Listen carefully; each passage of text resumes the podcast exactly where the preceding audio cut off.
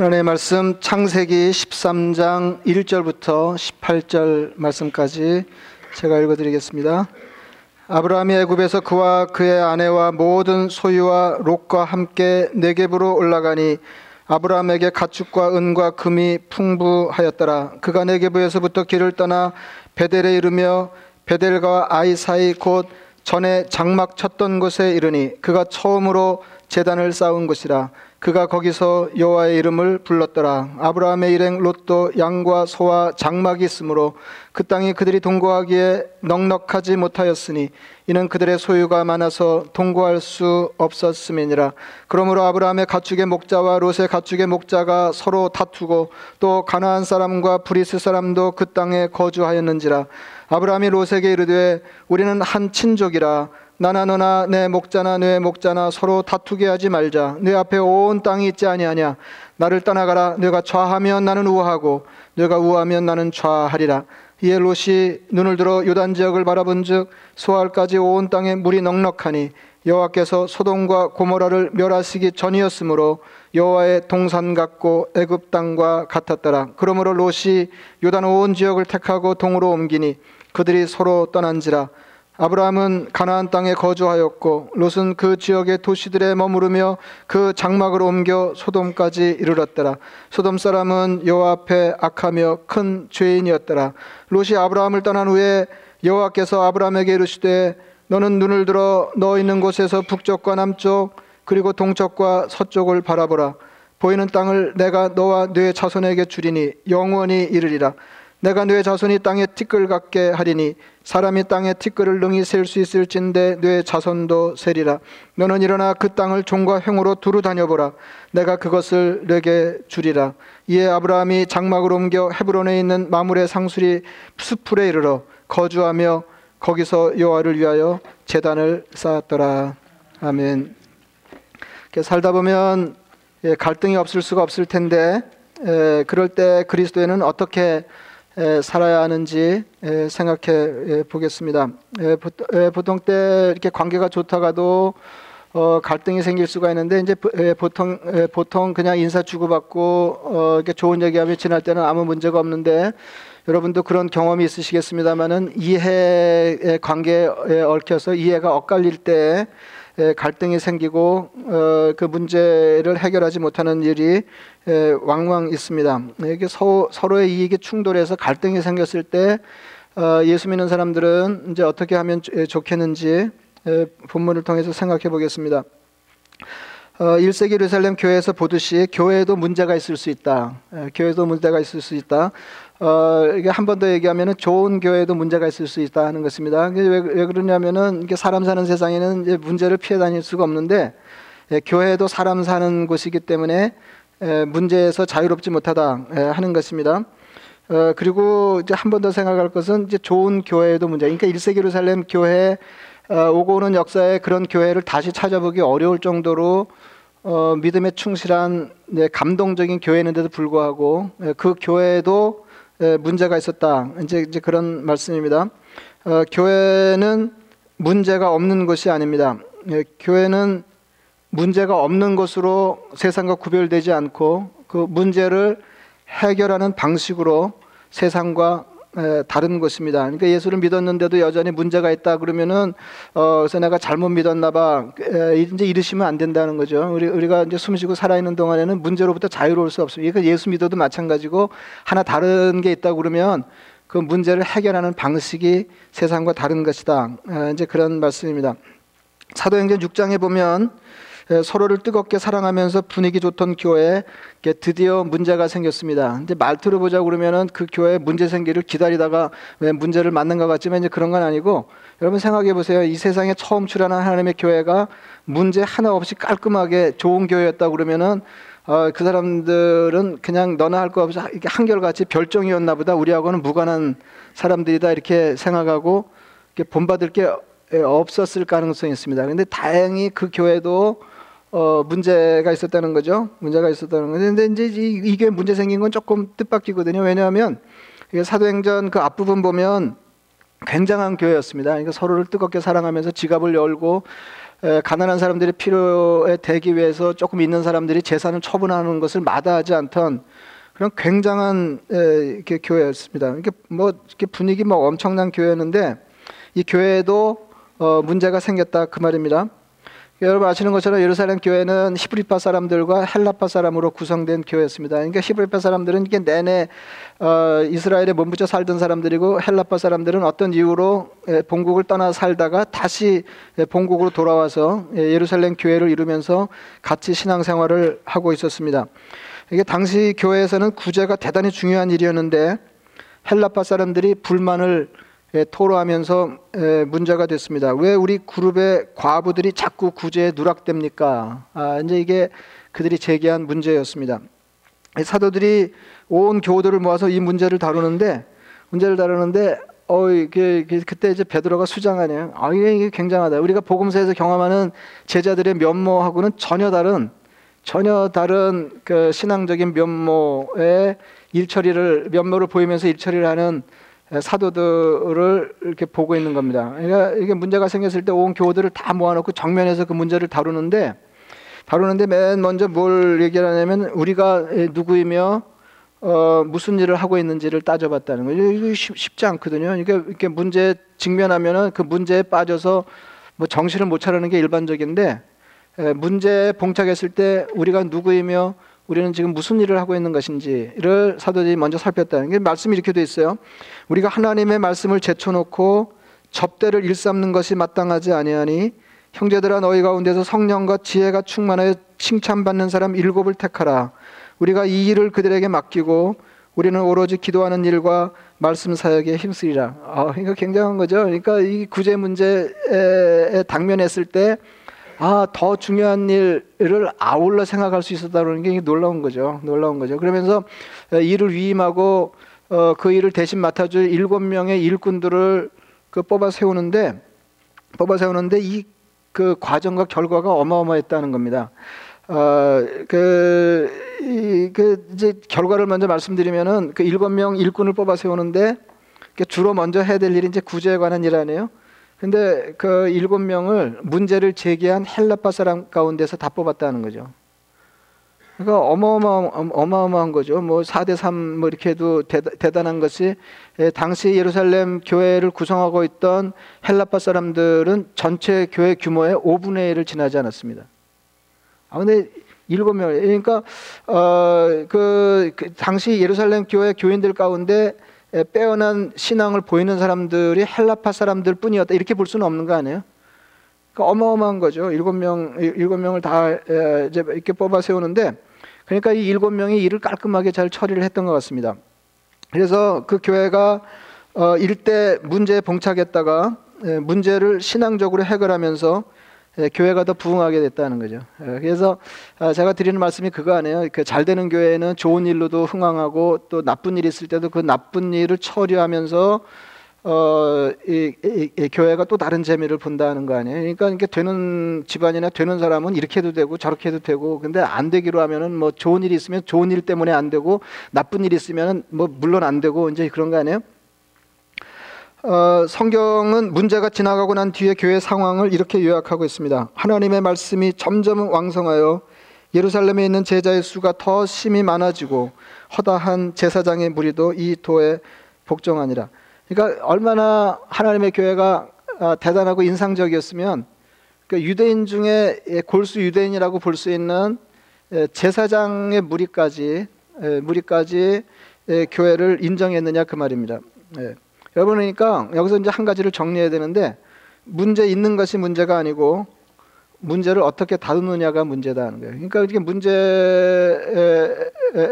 당할 때 문제에 맞닥뜨릴 때 어이고 문제 이렇게 하면 안 되고 어 그거는 에, 그건 인생을 모르는 거죠. 아, 문제, 인생 살다 보면 문제는 항상, 에, 이 문제 해결은 다른 문제고, 뭐, 그러니까 인생이 뭐냐 그럴 때 문제 해결의 연속이라고 말해서 조금 더 지나치지 않을 정도로 문제를 해결하는 과정을 인생이라고 생각하고 아 문제가 또 왔구나. 그럼 이 문제를 어떻게 신앙적으로 해결할 것인가에 초점을 맞춰야지 문제 당한 일을 묵상하는 사람들이 있어요 가끔 보면 예, 어떻게 예수를 믿는데도 이런 어려움이 아 그렇게 해봐야 아무 소용 없다니까. 예수 믿는 사람들도 어려움 당한다니까요. 그러니까 내가 예수를 믿기 때문에 세상 사람이나 어, 마찬가지로 공이 당하는 이 어려움을 어떻게 믿음을 가지고 신앙적으로 해결할 거냐에 초점을 맞춰야 된다. 이제 이런 말씀입니다. 어, 오늘 본문의 아브라함은 하나님의 아브라함으로 고쳐 주시기 전의 이름입니다.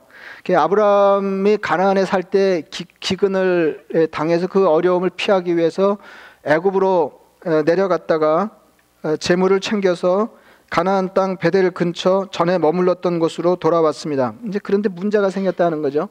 어, 문제가 생겼다는 거죠. 그러니까 이제 이게 어려움의 연속하네요. 이게 기근을 피해서 이제 풍, 족한 땅에 가, 서 어, 거기서 한 재산 챙겨가지고 다시 이렇게 돌아왔는데 이제 그게 문제가 됐다는 겁니다. 예, 그때 아브라함이 자기 조카 롯도 어, 데리고 가거든요. 그래서 애굽에 데려갔다가 이렇게 올라오는데 아브라함 삼촌 아브라함이 한 재산 챙기고 예, 욥도 이렇게 만만치 않게 재산을 챙겨 예, 살던 곳으로 돌아왔던 것 같습니다. 6절 말씀이 이제 묘한 울림이 있는데 이렇게 되어 있습니다. 그 땅이 그들이 동거하기에 넉넉하지 못하였으니 이는 그들의 소유가 많아서 동거할 수 없었음이니라. 예, 그들은 소유가 많아서 동거할 수 없었습니다. 제가 늘 말씀드리잖아요. 세상에 다 좋은 일이 없다고. 예? 소유가 많으면 그걸로 인생이 더 넉넉해지고 뭐 이렇게 평안하고 문제가 없어야 되는데 그 소유가 많은 것이 문제가 됐다 하는 거예요. 소유가 많은 것이 예, 소유가 많은 것이 문제가 됐다는 거 아니에요? 에, 우리가 뭐 경험하잖아요. 우리는 뭐 이렇게 이게 뭐 많이 지니고 사는 사람들이 아니기 때문에 소유 때문에 뭐 관계가 어그러지고 뭐 이럴 가능성이 좀 더 적은데 이렇게 신문에 봐도 요즘 돈 많은 사람들이 뭐 자매끼리 싸우고 뭐 이렇게 형제끼리 싸우고 뭐 이제 그런 거 아니에요? 어, 그래서 이제 그거 이렇게 보면서 무슨 생각하세요? 이렇게 우리는 돈 가지고 싸울 만큼 돈이 없어서 다행이다 이런 생각하시나요? 예, 아니면 아, 아, 아니면 돈 갖고 싸우는 사람이 있구나 하나님이 나에게 돈 주시면 난 절대로 안 싸울 텐데 이런 생각을 하시나요? 어, 그러니까 세상에 다 좋은 일이 없어요. 예, 뭐 이제 그 정도 아니더라도 우리는 누구 할 것 없이 전에 우리가 살던 삶하고 비교하면은 뭐 굉장히 좋아진 거거든요. 그런데 굉장히 좋아진 것만큼 넉넉해진 것만큼 어, 그럼 다른 사람과 더불어 사는 삶이 여유 있게 됐냐 하면 그건 꼭 그렇지 않다 하는 겁니다. 어, 오히려 형편이 나아진 것 때문에 함께 사는 것이 더 어려워졌는지도 모른다. 이제 그런 생각을 해볼 수. 7절 말씀입니다. 그러므로 아브라함의 가축의 목자와 롯의 가축의 목자가 서로 다투고 또 가나안 사람과 브리스 사람도 그 땅에 거주하였는지라. 그러니까 아브라함과 롯의 식소들도 외에 다른 사람들도 그 땅에 섞여 살면서 문제가 복잡했다는 겁니다. 그런 중에 아브라함의 사람들과 조카 롯의 사람들이 서로 다투었습니다. 아마 모르긴 몰라도 이제 목초지 때문에 갈등이 생겼던 게 아닌가 싶습니다. 이런 문제에 대해서 아브라함이 롯에게 이렇게 말합니다. 우리는 한 친족이라 나나 너나 내 목자나 내 목자나 서로 다투게 하지 말자. 아, 이게 이제 문제가 생겼을 때 문제를 해결하기 위해서 제일 처음에 한 말이에요. 예, 우리는 한 친족이라. 그 옛날 번역은 이제 히브리 원문에 충실하게 우리는 고륙이라 그랬어요. 우리는 한 고륙이라. 어, 고륙이라. 그래서 제가 어 이제 그 근데 이제 개혁 개정 성경을 어 이게 다시 다시 번역하면서 어 친족이라 그랬어요. 요새 고륙 그러면 그 잘 안 쓰잖아요. 그래서 우리가 옛날에 고륙을 썼는데 참, 참 얼른 드는 생각은 아, 이 사람들은 뼈가 중요한가? 예, 우리는 혈육이라고 그러는데 예, 우리는 피가 중요하고 그 뼈가 아, 그 사람들도 피가 중요한데 이제 이런 생각을 했는데 가만히 보니까 어, 옛날에 이렇게 고륙이란 말을 우리도 썼더라고요. 근데 요새 사람들은 고륙 그러면은 이게 좀 낯설죠. 뭐 고륙 상잔의 비극 뭐 이제 그러니까 우리가 고륙을 안 쓴 건 아닌데 어, 요새는 뭐 이제 그렇게 옮겨놓으면 얼른 느낌이 안 오니까 우리는 한 친족이라 우리는 한 친족이라 그렇게 했어요. 이제 고륙 성경에 나오는 고륙 중에 제일 인상적인 장면은 아담이 혼자 사는 걸 좋지 않게 여기셔서 하나님이 아담의 갈비뼈로 하와를 만들고 여자를 아, 아담에게 데려왔을 때 아담이 감격해서 한 말 아니에요. 이는 내 뼈 중에 뼈요, 살 중에 살이라. 그러니까 이는 고륙 중에 고륙이라 어, 이제 그랬어요. 어, 제일 처음에 이제 문제가 생겼을 때 가까운 사람들끼리 문제가 생겼을 때 제일 먼저 생각해 봐야 될 게 우리가 어떤 관계인지를 생각해. 우리는 친족이라. 우리는 한 친족이라. 이게 이제 문제 해결의 시작입니다. 우리는 친족이라. 나나 너나 내 목자나 내 목자나 서로 다투게 하지 말자. 우리는 친족이니까 서로 싸우지 말자. 너와 나는 뼈와 살을 나눈 사이가 아니냐. 너와 나는 조카와 삼촌이 아니냐. 서로 이익을 다툴 사이가 아니지 않느냐. 너와 나는 서로 손해 보아서 좋은 사이가 아니냐. 너와 나는 그리스도 안에 피를 나눈 형제와 자매가 아니냐. 혹 누가 손해를 본다고 해도 그래도 좋은 사이가 아니냐. 생각해야 되는 거죠. 여기까지는 이렇게 조금만 정신을 차리면 예, 쉽게 할 수 있는 말입니다. 싸우지 맙시다. 우리는 서로 싸워서 좋을 사이가 아닙니다. 그런 거죠. 그런데 그런 말만 해서는 예, 문제가 해결되지 않습니다. 그 다음이 중요합니다. 구절에 아브라함이 이렇게 말합니다. 내 앞에 온 땅이 있지 아니하냐. 나를 떠나가라. 내가 좌하면 나는 우하고 내가 우하면 나는 좌하리라 했어요. 요새는 뭐 우좌하기도 부담스러워요. 또 어떤 사람이 이렇게 네가 우파하면 나는 좌파하겠다 이렇게 생각하는데 그런 건 아니고 그런 건 아니고 네가 이, 이, 이, 편을 택하면 나는 다른 편을 택하겠다 이제 그런 말입니다. 그러니까 양보하고 손해 볼 각오를 해야 문제가 해결될 수 있어요. 그러니까 말로 안 되는 거예요. 말 값을 치러야 돼요. 말로 안 된다니까요. 우리는 싸울 사이가 이래 갖고 안 된다니까요.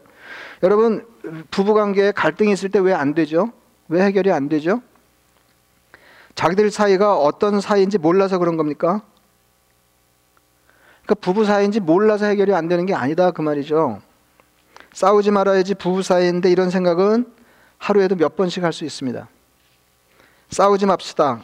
이런 말도 그렇게 어렵지 않습니다. 무엇이 어렵습니까? 양보가 어렵습니다. 양보가 어렵습니다.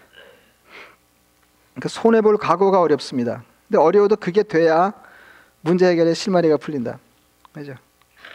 여러분 제가 그 이른비 예배 때 설교를 하는데 원고 없이 갑자기 그 생각이 나더라고요. 옛날 아주 뭐좀좀 됐는데 신문에서 언론사에서 한 실험을 했어요. 이거 뭐 정확하지 않습니다. 동대문에서 신촌까지인지 그 아침 그 러시아워 시간에 그냥 한 대는 그냥 있는 대로 어 이렇게 차선을 바꿔가면서 어 그렇게 운전하는 사람 있죠? 그냥 내처 그 레인을 지켜서 가는 사람이 있는가 하면은 그냥 그 이런 사람들 있잖아요. 꼭 어, 그 바빠서 그런 게 아니라 그냥 그 사람은 또 그래야 돼요. 예, 그러니까 이렇게 그래서 이렇게 하는데 이렇게 하는데 이렇게 놀랍게 제 기억으로 5분 차이가 안 나더라는 거 아니에요. 제가 무슨 생각이 들었냐면은 양보하며 살며 살며 이렇게 살, 살려고 그러면 무슨 이제 그 생각이 드냐면 이렇게 살면 삶이 사라질까? 사람들 다 영악한데 근데 별 차이 없을 거다는 거죠. 믿음이 있으면.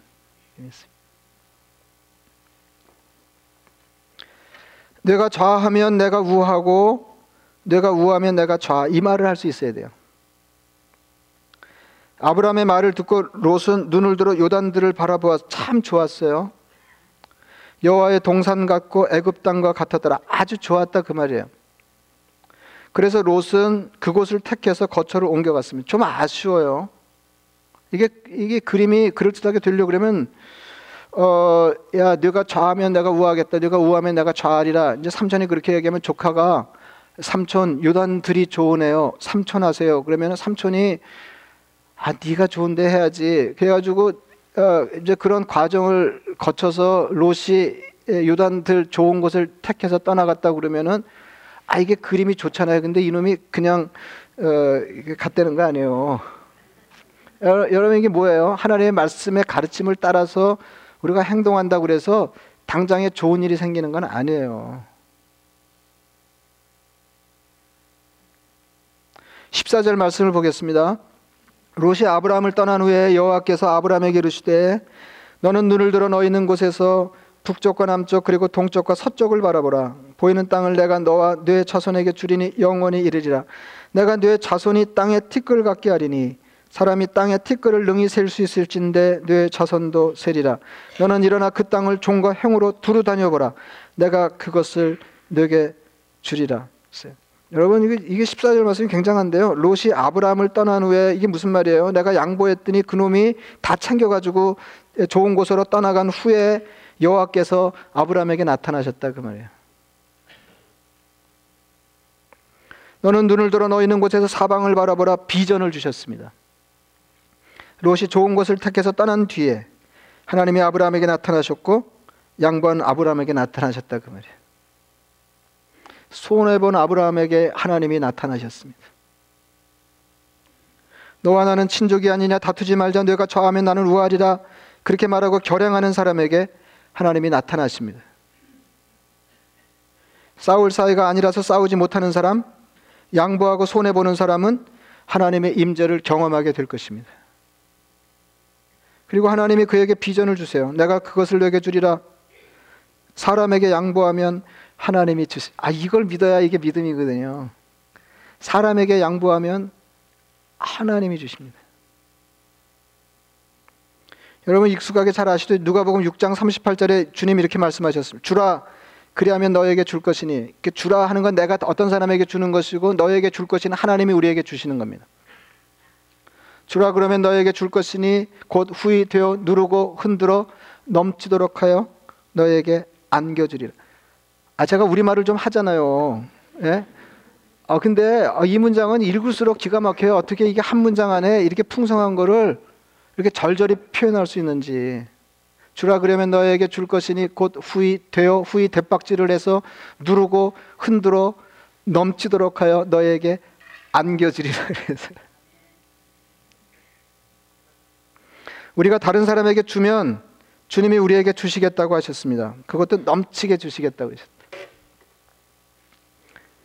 이 말씀이 없으면 양보하고 손해 보기가 좀 쉽지 않습니다. 하나님의 사람이 손해보고 양보하는 것은 하나님이 책임지십니다. 그 현장에 하나님이 나타나십니다. 내가 여기 있다, 내 하나님이 여기 있다. 내가 내 하나님이 되어 주리라. 그리고 비전을 주십니다. 내가 약속한다. 내 미래는 내가 책임진다. 말씀하십니다. 창세기 12장의 아브라함하고 창세기 13장 아브라함의 면모 너무 달라요.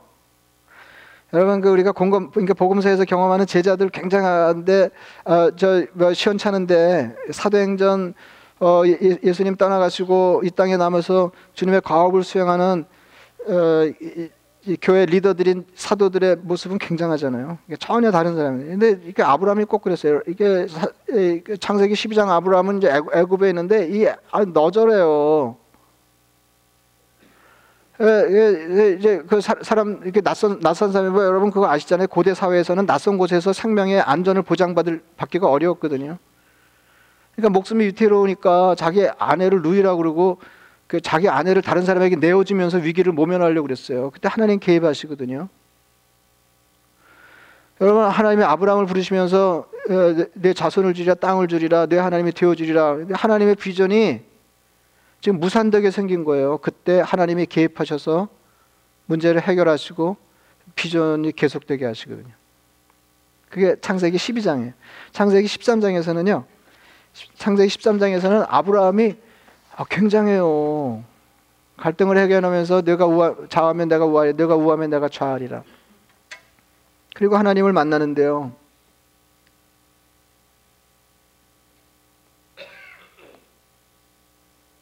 하나님의 사람이 양보하고 손해 볼지라도 하나님이 그 사람의 삶을 책임지시고 그 사람에게 주신 약속을 이루어 가신다 그 말입니다. 세상과 다른 방식이에요.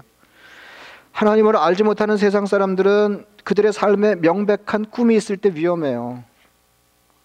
그들에게는 하나님이 없기 때문에 자기가 어떻게든지 그 꿈을 이뤄가야 되는 거예요. 그래서 다른 사람과 다투고 다른 사람에게 양보할 수가 없는 거예요.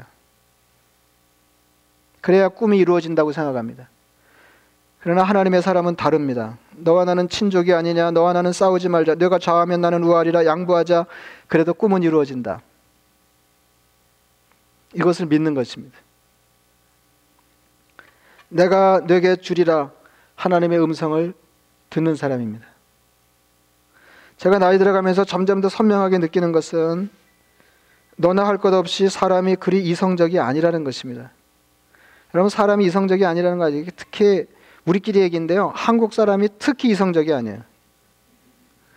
이게 조금 조금 좋은 좋은 에, 좋은 뉘앙스로 얘기하자 그러면은 정서적이에요. 조금 나쁘게 얘기하면은 감정적이에요. 그래서 우리는 뭐가 안 되면 확 뒤집어져요, 그냥. 그래서 이성을 잃어요. 근데 우리만 그런 게 아니고 서양 사람들, 미국 사람들 마찬가지예요. 사람들은 일반적으로 이성적이지 않다는 것입니다. 그래서 경영학 그 유명한 노벨상 노벨 노벨 경제학상 받은 학자가 연구하는 게 이런 것도 있어요. 사람들은 이성적이지 않. 예, 그래서 아예 그런 책도 있어요. 왜 멍청한 예, 똑똑한 사람들이 멍청한 결정을 내릴까? 멍, 멍청한 선택을 할까? 제가 예를 한번 들어볼게요. 제가 얼마 전에 뭐 몇 차례에 걸쳐서 삶을 단순화하자. 그러니까 필요 없는 거 껴안고 살지 말고 버리세요. 이사 갈 때 좋은 찬스입니다. 제가 얘기하는데 그래도 어렵거든요. 버리는 거. 특히 이제 어려운 시절을 겪어온 어른들은 더 어려우세요. 뭐 어, 필요 없는 걸 다 껴안고 살아요. 그래서 그것만 없어도 충분히 넓은 집인데, 예? 그래서 뭐 저희 어머니 돌아가셨지만은 제가 저희 어머니도 그래요. 저희 어머니도 아니 그 장롱 속에 좋은 이불을 이렇게 해놓고 허름한 이불을 덮고 그러면 어머니 이거 덮 예, 예? 아니 뭐 얼마나 더 사시겠다고 예? 그걸 모셔두냐 이 말이에요. 근데 이게 안 되는 거예요. 예, 이게 이성적이지 않죠. 예, 뭐 어머니 보고 이성적이지 않다 그러는 게 좀 그렇지만은 예, 예? 너나 할 것이 없이 이성적이지 않다 하는 거죠. 너나 할 것 없이. 그래서 이제 보다 이게 왜 단순한 삶이 중요하냐 그러면은 단순한 삶 자체에 어떤 의미가 있는 게 아니고 삶이 복잡하면은 중요한 게 묻히기 때문에 삶을 단촐하게 할 때 중요한 게 부각될 수 있는 거거든요. 그래서 필요 없는 걸 버리라. 그래서 이제 단순한 삶이 필요 없는 걸 버리려고 할 때 장애가 되는 생각이 있는데 그 중에 하나가 이게 얼마 주고 산 건데. 하, 미친다니까요. 그러니까 지금은 아무 쓸모가 없는데도 비싸게 주고 산 물건이기 때문에 버리지 못하는 거예요. 이성적이지 않은 거죠.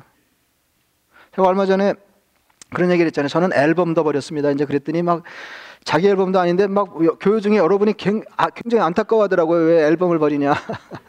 제가 생각해봤더니 학교 앨범 뭐그 뭐 좋은 추억거리죠. 근데 제가 가만히 생각해 봤는데 지난 10년 동안 한 번도 앨범을 들여다본 적이 없어요.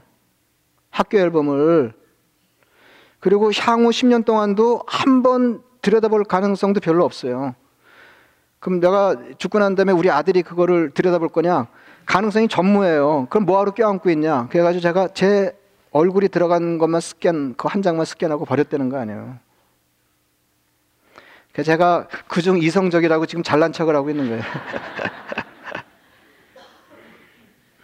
여러분 주식도 그래요. 주식 값이 이렇게 이렇게 떨어 이게 막 올라가다가 이렇게 재미를 본 거죠. 그러다가 이제 뭐 올라가기만 하는 게 어디 있어요? 이제 주식값이 막 이렇게 아, 미국은 또 무섭게 떨어지잖아요. 막 100불짜리가 1불 되잖아요. 옛날에는요. 떨어져도 껴안고 있으면은 10년 지나면 다시 올라갔어요. 요새 그런 거 없어요. 그냥 폭삭 망해요. 그러니까 기민해야 되거든요. 이렇게 턱 떨어졌는데 전망이 더 떨어질 전망이다 그러면은 손해 보고라도 팔아야 돼요. 제가 지금 주식 강좌를 하고 있는 게 아니라 얼마나 사람들이 이성적이지 않냐 하는 걸 예? 제가 뭐 주식을 알겠어요. 막 떨어질 때 결단을 하고 팔아야 되는데 옛날에 좋았던 시절에 주가를 생각하고 못 팔다가 망하는 거거든요. 이성적이지 않은 거죠. 그리고 광고라고 하는 것도 사람들이 이성적이지 않다 하는데 근거를 두고 가능한 거예요. 여러분 뭐 사, 실은 아닐 텐데 지금 뭐 이렇게 박항서 감독이 베트남에서 인기가 굉장하잖아요. 그래서 그렇게 이렇게 광고에 많이 출연한다잖아요. 예. 그러니까 박항서 감독이 나와서 얘기하면 베트남 사람들이 다 살태세요 지금은. 그래서 예를 들어서 어, 세, 세탁기 광고를 한다. 박항서 감독이 세탁기 광고를 한다. 그러면은 사람들이 살 거라고요. 베트남 사람들이. 삼성을 광고하면 삼성을 살 것이고 롯데를 롯데가 아니라 LG를 광고하면 LG를 살 거라고요. 근데 가만히 생각해 보세요. 박항서 감독이 세탁기를 뭘 알아요? 그리고 화장품 광고도 그 이성적이지 않은 거거든요. 그 원래 원래 피부 고운 여자를 뽑아서 모델로 한 거예요. 그 화장품을 발라서 그게 고와진 게 아니라니까요. 아, 그 여자는 아무거나 발라도 그 피부 좋아요. 근데 사람들이 이성적이지 않은 거죠.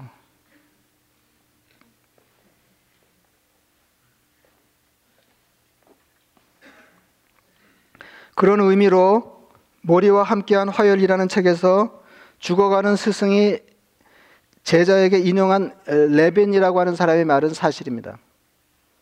사랑이야말로 유일하게 이성적인 행동이다. 여러분 자칫 비성적으로 생각하고 그렇게 행동하기 십상인 사람들의 삶에서 유일하다 싶을 정도로 이성적인 행동이 뭐냐면 사랑이라는 거예요. 창세기 13장을 읽고 우리는 이 말을 이렇게 바꿔볼 수 있겠습니다. 사랑이야말로 유일하게 신앙적인 행동이다. 사랑하고 다른 사람을 섬기는 마음으로 기꺼이 양보하는 것이야말로 신앙적인 행동입니다. 하나님을 믿고 형제에게 행하는 사랑이야말로 양보야말로 유일하게 이성적인 행동입니다. 이게 피차에 잘 되는 길이에요. 이게 하나님을 믿는 것입니다. 그래서 어, 훈련을 좀 해보세요. 그러니까 손해 봐도 좋을 사이에 훈련을 해보세요. 예, 이렇게 손, 예, 뭐 이렇게 어, 되게 집안에서 하는 게 좋죠. 예? 내가 손해 보고 누가 득을 봐도 그 이익이 울타리를 넘어가지 않으니까 해보는 거죠. 예, 해보는 거죠. 그래서 이렇게 이건 해봐야 돼. 이게 해보기 전에는 그러니까 이게 은혜 바다에 나서는 거예요. 믿음으로 은혜의 바다에 나서는 거예요. 이렇게 살면 삶이 사라질까? 다 양보하고 그럼 사람들이 나를 어수룩하게 볼 텐데 그러면 더 등쳐먹으려고 그러고 지금도 힘겨운데 앞으로 삶이 어떻게 더 힘겨워지 뭐 이런 걱정하고 그러는 건 믿음이 아니다 거죠. 주님의 말씀을 믿고 내가 손해 보고 양보하고 그리스도인의 삶을 가까운 이들에부터 충실하게 살아가면 내가 개입해서 내 삶을 책임지겠다.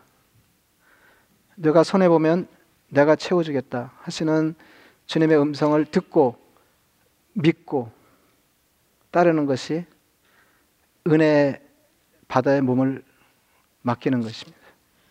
말씀을 생각하시면서 기도하시겠습니다.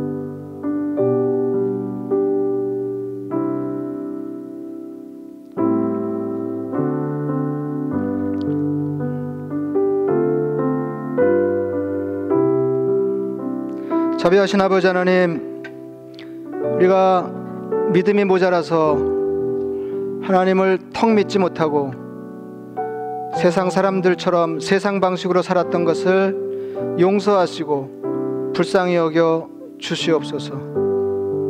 아버지 하나님, 너와 나는 친족이라 내가 좌하면 우할 것이고 내가 우하면 좌할 것이다. 사랑하고 섬기는 마음으로 양보하며 살 때 하나님이 우리 삶에 개입하셔서 우리 삶을 책임지시고 넉넉하게 하시는 것을 그 은혜의 세계를 경험하게 하여 주시옵소서. 예수님의 이름으로 기도드리옵나이다. 아멘.